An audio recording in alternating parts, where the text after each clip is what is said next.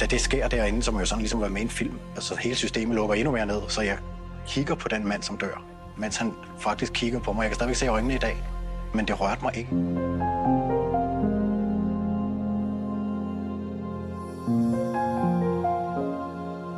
Ordene her er fra en tidligere rocker, som i Godmorgen Danmark på TV2 for et par år siden fortalte, hvordan det var at se sin kammerat dø lige foran sig. Selv overlevede han raketangrebet i Titangade, og det er det angreb, vi i dag sætter fokus på i denne udgave af Danske Drabsager.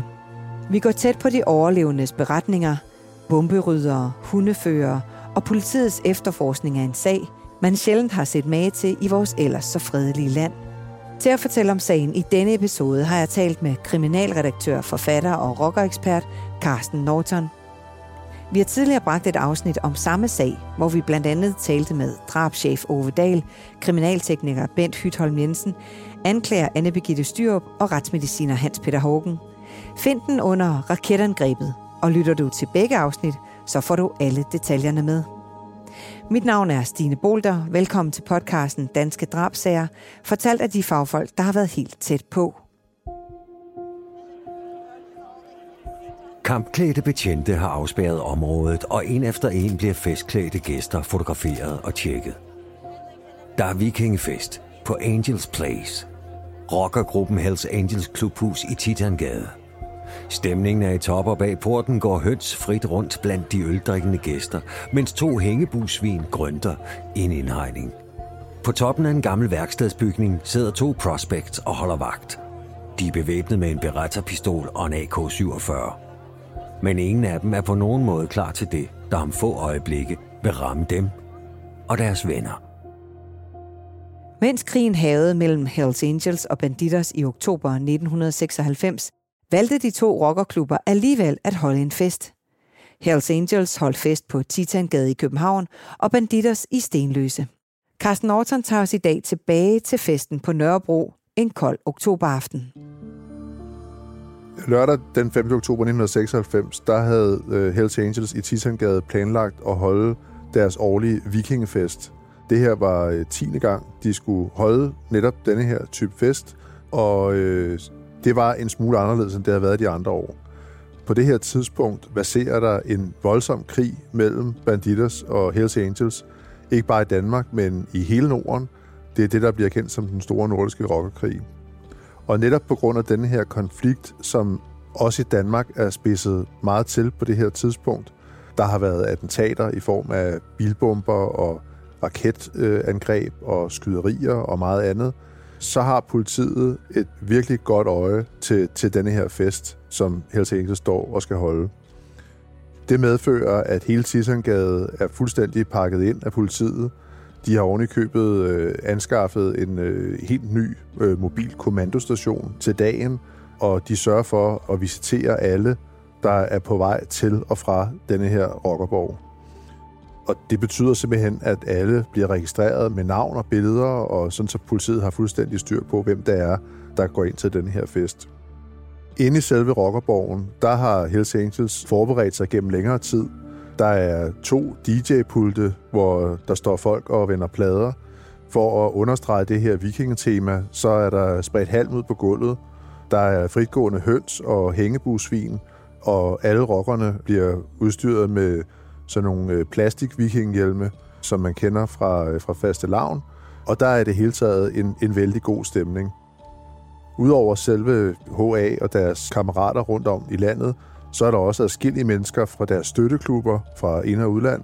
Og endelig så er der også et ret stort øh, opbud af almindelige civile personer, som af ren og skær nysgerrighed måske er gået over for at se, hvad, hvad der egentlig foregår inde i den her rockerbog. Det er nemlig sådan, at øh, HA'erne forud for denne her fest har hængt nogle sædler op rundt omkring i kvarteret, hvor de fortæller, at der er fest, og de håber, at naboerne vil bære over med den larm, der eventuelt måtte være, og at man i øvrigt er velkommen til at kigge forbi og få en øl. Sådan som mange vil gøre, hvis de skulle holde en, en større privat fest, hvor der var risiko for høj musik. Festen forløb planmæssigt, og stemningen var i top. I og uden for klubhuset var der fyldt med festglade rockere, deres venner, hangarounds, men også naboer kom forbi til livemusik, helstegt pattegris, dans og store fadøl. Udenfor var politiet stadig til stede, selvom festen var i fuld gang, men de var ikke alene om at stå for sikkerheden den aften. Udover at politiet jo altså er massivt til stede for at, at sørge for sikkerheden til den her fest, så har HA også tænkt på selv at have vagter udstationeret. En af dem er en øh, ung fyr, der er prøvemedlem og hedder Rolf, og han sidder en stor del af aftenen ude i en ruinagtig bygning i øh, gården øh, bag klubhuset, bevæbnet med både en øh, pistol og øh, en AK-47. Det er simpelthen sådan, at øh, der er lavet sådan et helt øh, vagtskifte, altså man kan kalde det nærmest helt professionelt, er det blevet aftalt, at øh, der sidder vagter herude og, og sørger for, at der ikke kommer øh, ubudne folk til den her fest. Og mens de så sidder derude, så er de blevet bedt om, at de skal holde sig ædru. Sådan er det, når man har sådan en vagt. Så først ret langt ud på aftenen, der bliver Rolf så afløst og går ind i klubhuset. Og han har selvfølgelig, kan man sige, som prøvemedlem, så har han jo glædet sig meget til den her aften og til at komme ind og være sammen med sine andre kammerater. Og noget af det, han særligt har glædet sig til, det er at lige at gå op på husets første tal og, og, og tage en, øh, en bane kokain til næsen, som han selv kalder det for. Umiddelbart efter det her sker, så går han ned i øh, lokalet. Han er kommet i tanke om, at øh, en af hans øh, gode kammerater fra Jylland er til stede til denne her fest, og dem, ham vil han da gerne lige tage med op ovenpå i det her lokale, så, så de lige kan få en snak. Og netop i det, Rolf er på vej ned ad trappen fra husets første sal, der er det, der lyder et kæmpe brag, og øh, hele festen er på et splitsekund forvandlet til et fuldstændig kaos. Og da Rolf så åbner døren ned til stueetagen og går ud, så er hans øh, kammerat faktisk en af de første, han får øje på, og han konstaterer, at han er jo altså blevet ramt af, af den her granat. Han ser kammeraten, øh, som øh, ligesom ham selv er prøvemedlem, ligge på gulvet og bløde voldsomt. Og øh, han beskriver det selv i dag som sådan et, tror næsten man kan kalde det for et surrealistisk øjeblik, hvor han nærmest ser livet forlade kammeraten. Han kan simpelthen se i øjnene, at, at livet forsvinder, og kammeraten han, han dør altså der på stedet på gulvet i, i det her klubhus. Alt var altså kaos, blod og ikke mindst død, efter en panserværnsraket omkring klokken 3 om natten havde brændt sig ind gennem festlokalet. Prøvemedlemmet var ikke den eneste, som mistede livet denne oktobernat. Carsten Norton fortæller. Den anden person, der mister livet den her aften, det er en, øh, en ung kvinde. Hun har egentlig ikke noget med Hells Angels at gøre som sådan. Hun kender lidt nogle folk i det her miljø. Hun har øh, passet lidt en øh, butik, hvor der er blevet solgt noget øh, HA-merchandise på Nørrebro. Og hendes anledning til at, at være med til den her fest den her aften, det er, at hun håber, at der dukker en fyr op, som øh, hun har haft et godt øje til i noget tid. Hun har ikke haft særlig meget lyst til at tage over til den her fest alene, så hun har faktisk mere eller mindre fået overtalt en god veninde til at gå med derover i håbet om, at hun vil møde den her fyr. Og de her veninder, de har egentlig en, en god aften. De får noget at drikke i baren, og de er ude på dansegulvet. Og det er de netop også, da den her raket, den farer igennem huset. Og kvinden her, Jane, som hun hedder, hun bliver ramt af granatsplinter adskillige steder på kroppen og falder om på gulvet herinde. Og umiddelbart efter hun øh, er faldet om og er blevet ramt, der er der folk, der forsøger at give hende øh, førstehjælp. En af de første udefra, kan man sige, der kommer ind i lokalet, det er en øh, ung hundefører, som ret resolut går hen til Jane og forsøger at, at give hende noget livreddende førstehjælp på stedet her. Og mens han gør det, fortæller han, der er der flere af de her unge rockere, der er rimelig meget op at køre. Det kan man sige, det er jo selvfølgelig ikke så overraskende, fordi det er ekstremt voldsomme ting, der er fundet sted, og der er rigtig, rigtig mange, der er såret. Og mens de så råber til ham her, der beder hundeføreren øh, sådan set øh, en af de fuldgyldige medlemmer om lige at få dem til at dæmpe sig, sådan, så han kan passe sit arbejde. Og det sker faktisk. Det er en af de få situationer, hvor vi hører om, at politi og de her fuldgyldige rockere, de sådan set har en fornuftig dialog.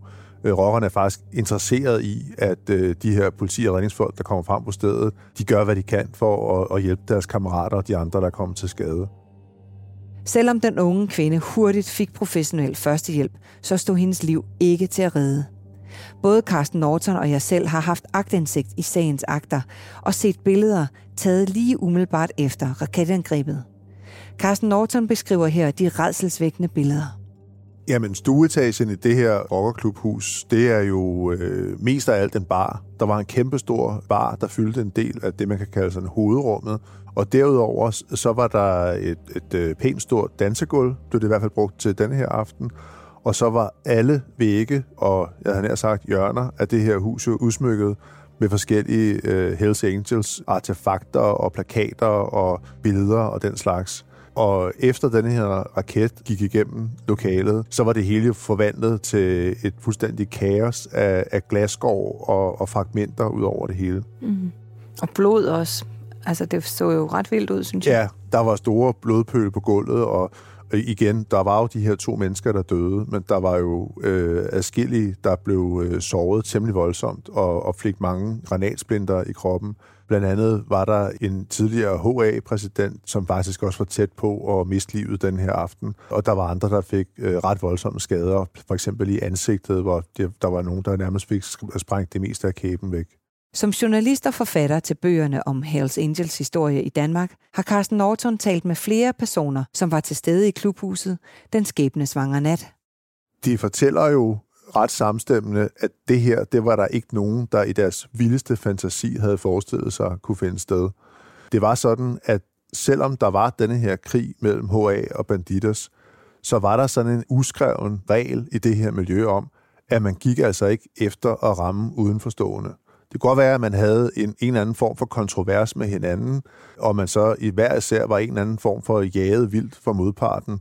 Men det var faktisk utænkeligt, at der var nogen, der kunne finde på at sende et så voldsomt militært våben ind i en fest, hvor en stor del af de tilstedeværende absolut intet havde med rockermiljøet at gøre. Dem, jeg har talt med, de fortæller jo, at denne her ret lille vej på Nørrebro, den bliver jo forvandlet til altså et, et fuldstændig øh, hav af blå blink, der kommer til stede. Det er jo alt fra politi til brandvæsen og ambulancer fra det meste af hovedstadsområdet, der bliver øh, udkommanderet til det her sted. Og selvom politiet jo altså havde været der hele dagen, så havde de heller ikke haft fantasi til at forestille sig, at det her det kunne komme til at ske. Og pludselig så stod man med flere snese af sårede mennesker, der skulle køres til hospitaler i nær og fjern. Og der var jo simpelthen ikke kapacitet til, at man for eksempel bare sendte dem alle sammen over på Rigshospitalet til den anden side af vejen. Så i løbet af denne her nat, der blev såret fra Tisangade kørt til hospitaler i en større radius rundt om København.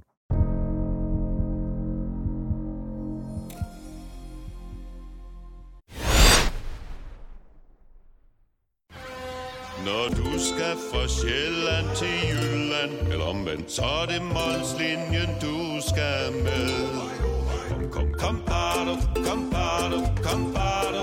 Få et velfortjent bil og spar 200 kilometer Kør ombord på Molslinjen fra kun 249 kroner Kom, bare du.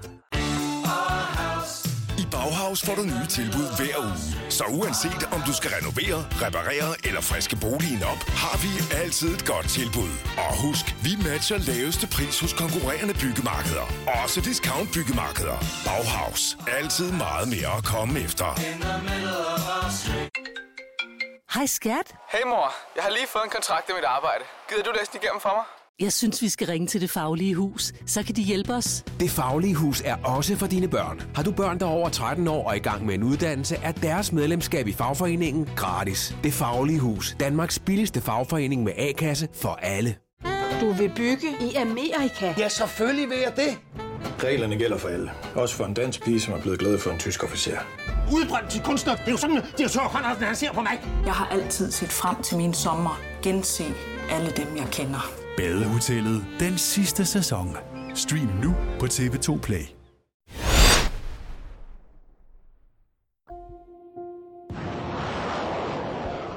Lyden er som en nytårsraket, der bliver skudt af. 20 sekunder efter kommer braget, efterfulgt af en trykbølge, som omkranser alle i rummet. Lyset går ud, musikken forstummer. Et kort øjeblik er alt stille. Så kommer skrigene, og panikken breder sig. Jeg kan ikke gå, råber en kvinde, mens en anden ligger helt stille. Gulvet sejler i blod og afrevne kropsdele. Der lugter af brændt hår og hud. Flere kæmper for at komme ud og væk fra infernoet. Halsen på en 38-årig mand er flået op, og han gisper desperat efter vejret. Vennerne bærer ham hastigt ned ad trapperne og ud, men for sent. Selvom politiet allerede var til stede, blev der naturligvis tilkaldt endnu mere politi, og som sagt især ambulancer til Titangade. Noget af det første, der skete efter denne her raket den var gået af, det var, at der blev tilkaldt øh, en bomberydder til stedet, som øh, kom kørende ind fra Farum, og sammen med politiet med det samme begyndte at skulle prøve at finde ud af, hvor var raketten blevet affyret fra. Det kom til at foregå på den måde, at denne her øh, minør, kan vi kalde ham for, øh, sammen med nogle politifolk, sådan løb lidt rundt i området og kiggede på, hvor, hvor havde raketten ramt, og hvor kunne den så være kommet fra. Og ret hurtigt, så var der jo beboere fra kvarteret, der stak hovedet ud af vinduet og, og råbte ned, hvad de havde set. Der var for eksempel en ældre mand, som øh, var vågnet midt om natten, fordi han skulle på toilettet eller lignende. Og på vejen tilbage til soveværelset, der havde han fået øje på en mand i mørkt tøj, løb hen over en græsplæne med retning ud mod jagtvej. Og faktisk så gik der ikke ret lang tid efter, at øh, politiet havde fået den her melding fra den her ældre mand, til der var en øh, politihund, der fik færden af, af noget på jorden. Det gjorde, at politiet ret hurtigt fik kortlagt den rute, som gerningsmanden eller gerningsmændene havde brugt til at komme væk fra stedet. Denne her jagt, eller hvad man skal sige, denne her, denne her politihunds øh, færd, den øh, endte på en øh, parkeringsplads over på den anden side af jagtvej, tæt på et kollegium. På vejen tilbage heroverfra, der er der så øh, en betjent, der får øje på nogle øh, solaftryk, og de fører op til et tag på et cykelskur. Og herop der finder man det brugte raketstyr, som er sådan en slags plastikrør. Det er sådan en, en indgangsartikel, kan man næsten kalde det for. Og ved siden af, der ligger der så en ubrugt raket. Og det er jo så selve, hvis man sige, gerningsstedet, man her har fundet. Og minøren her, han konstaterer jo så ret hurtigt, at den her gerningsmand, han har jo haft nogenlunde styr på, hvad han lavede. Han har placeret sig et sted, hvor han havde sådan et ret godt afsæt til at ramme øh, HA-klubhuset, og han havde til med sørget for at have backup med i form af et ekstra våben i det tilfælde, at det første det nu ikke virkede sådan, som det skulle.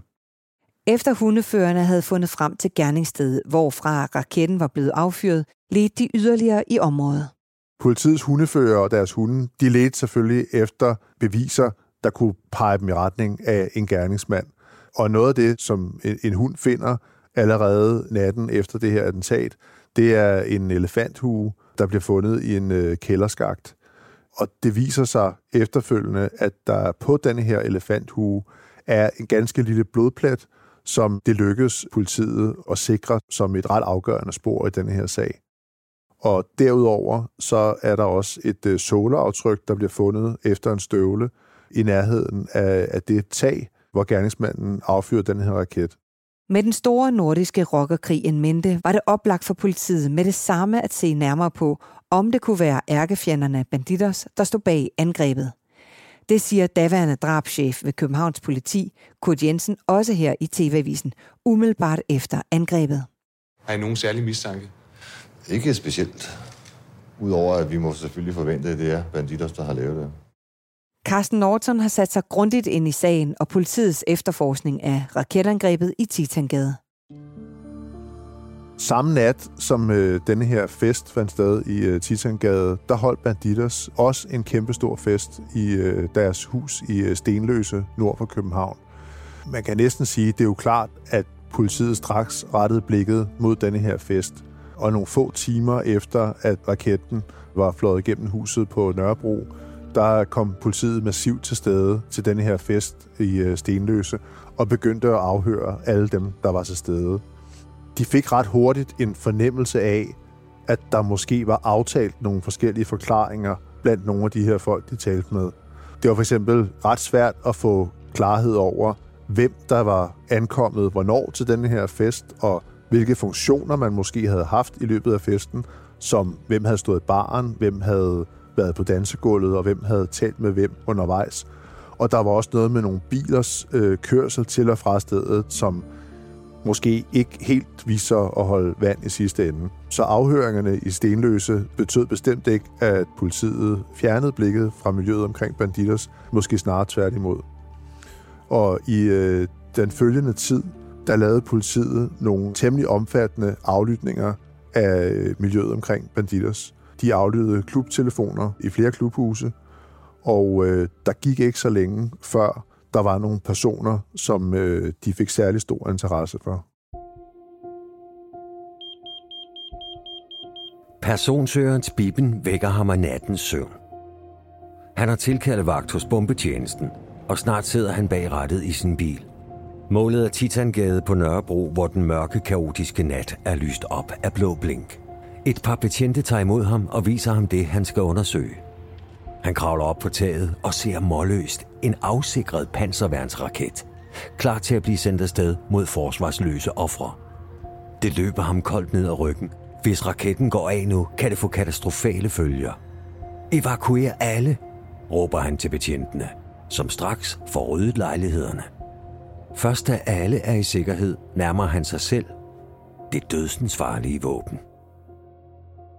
Efterforskerne lyttede som sagt med på telefonerne hos Banditos. De aflytninger kom til at spille en stor rolle for opklaringen af sagen. Carsten Norton fortæller. En af de personer, som politiet ret hurtigt begynder at interessere sig for, det er en ung mand, der i miljøet bliver kaldt for Smukke Niels. Og dagen efter raketangrebet, der sidder han i et klubhus på Sjælland sammen med nogle hangarounds. Har de vagt? De er de eneste, der er til stede i huset. Jeg tror godt, man kan sige, at de måske også småkeder sig lidt, fordi de sidder helt alene dagen efter en stor fest i et tomt rockerhus. Og Smukke Niels, han øh, tager klubtelefonen og giver sig til at ringe rundt til dem, han kender. Det er egentlig ikke, fordi han øh, fortæller noget om, hvad han lavede aftenen for inden. Han taler om, at han er rigtig stolt af, at han er blevet øh, prospect, det vil sige prøvemedlem i Banditos. Han fortæller også, at hans kæreste eller ekskæreste, det er sådan lidt on-off på det her tidspunkt, hun er blevet gravid, og det er han rigtig stolt over at, at fortælle øh, nogle af sine øh, venner og veninder. Og i det hele taget, så tegner der sådan lidt et billede af en ung fyr, der ringer til alle dem, han kan komme i tanke om. Og han, han taler sådan lidt i gåder, og politiet øh, begynder at, at have et ret fast blik rettet mod ham. Det, man kan sige om Smukke Niels, det er, at hans forløbige karriere i Bandidos, den har været meget kort. Det er ikke ret længe siden, han er blevet løsladt fra en afsoning, og øh, mens han øh, afsonede denne her straf, der havde han ikke nogen relationer til rockermiljøet som sådan. Men allerede umiddelbart efter sin løsladelse, der opsøger han Bandidos og tilkendegiver, at han gerne vil være en del af denne her klub. Og han viser sig ret hurtigt at være gjort af et stof, som øh, godt kan bruge til noget.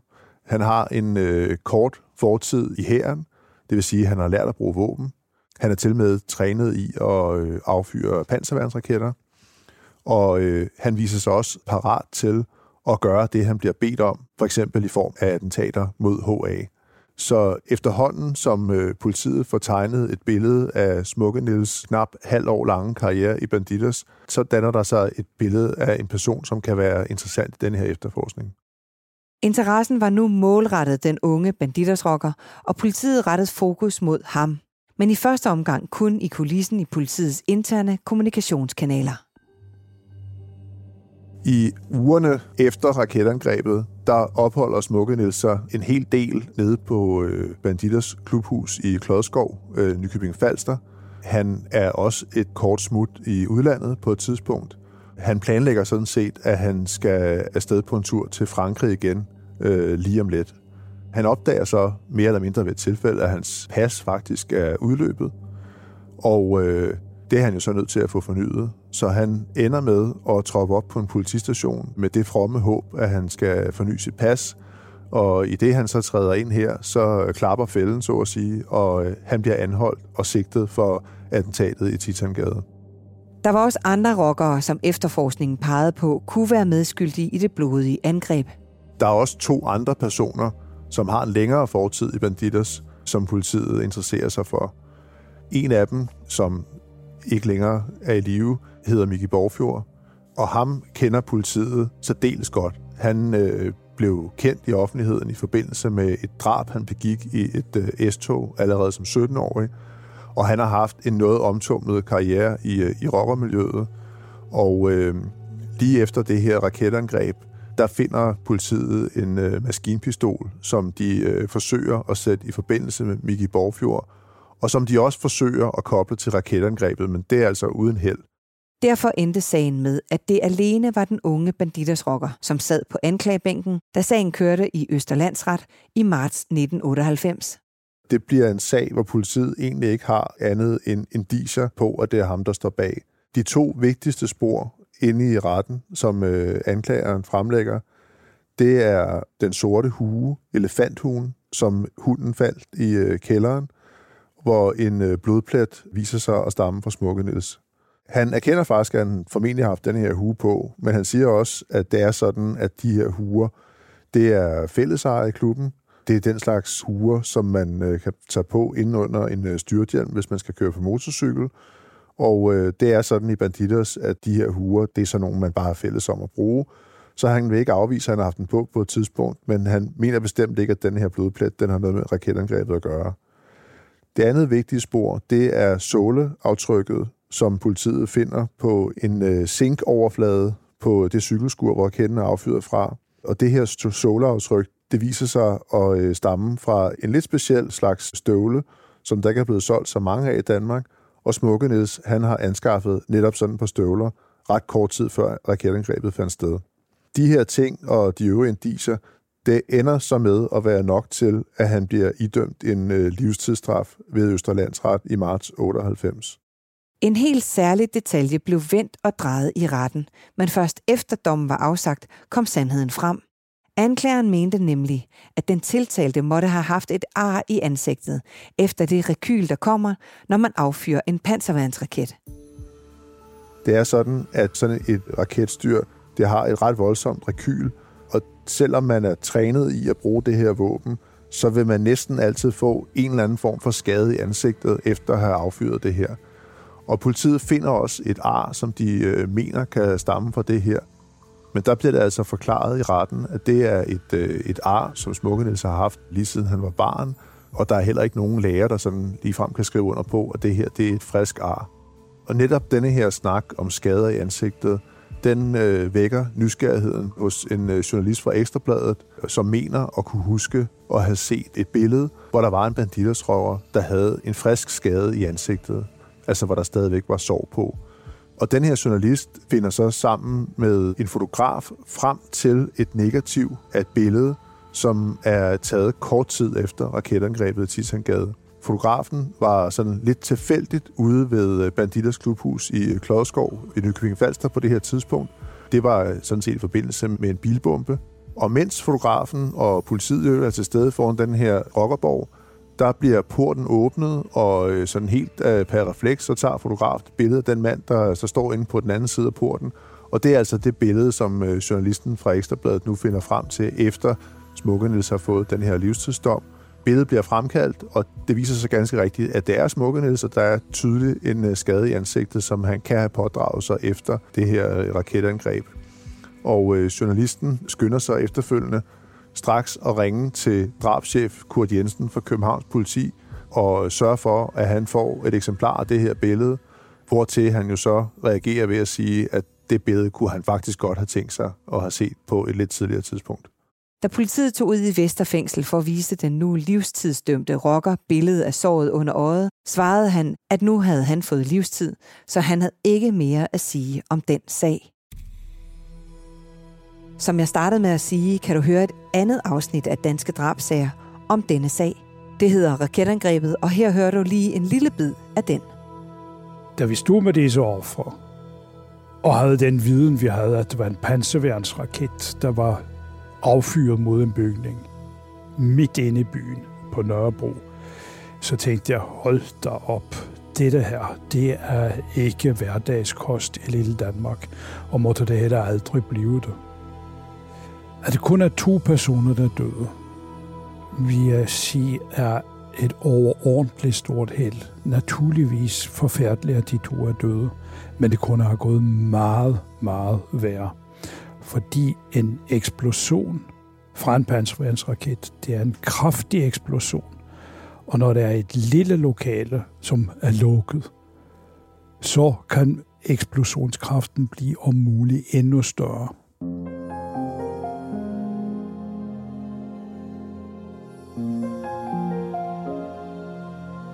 Således endte sagen om en af de mest voldsomme og brutale drabsager under rockerkrigen i midten af 90'erne.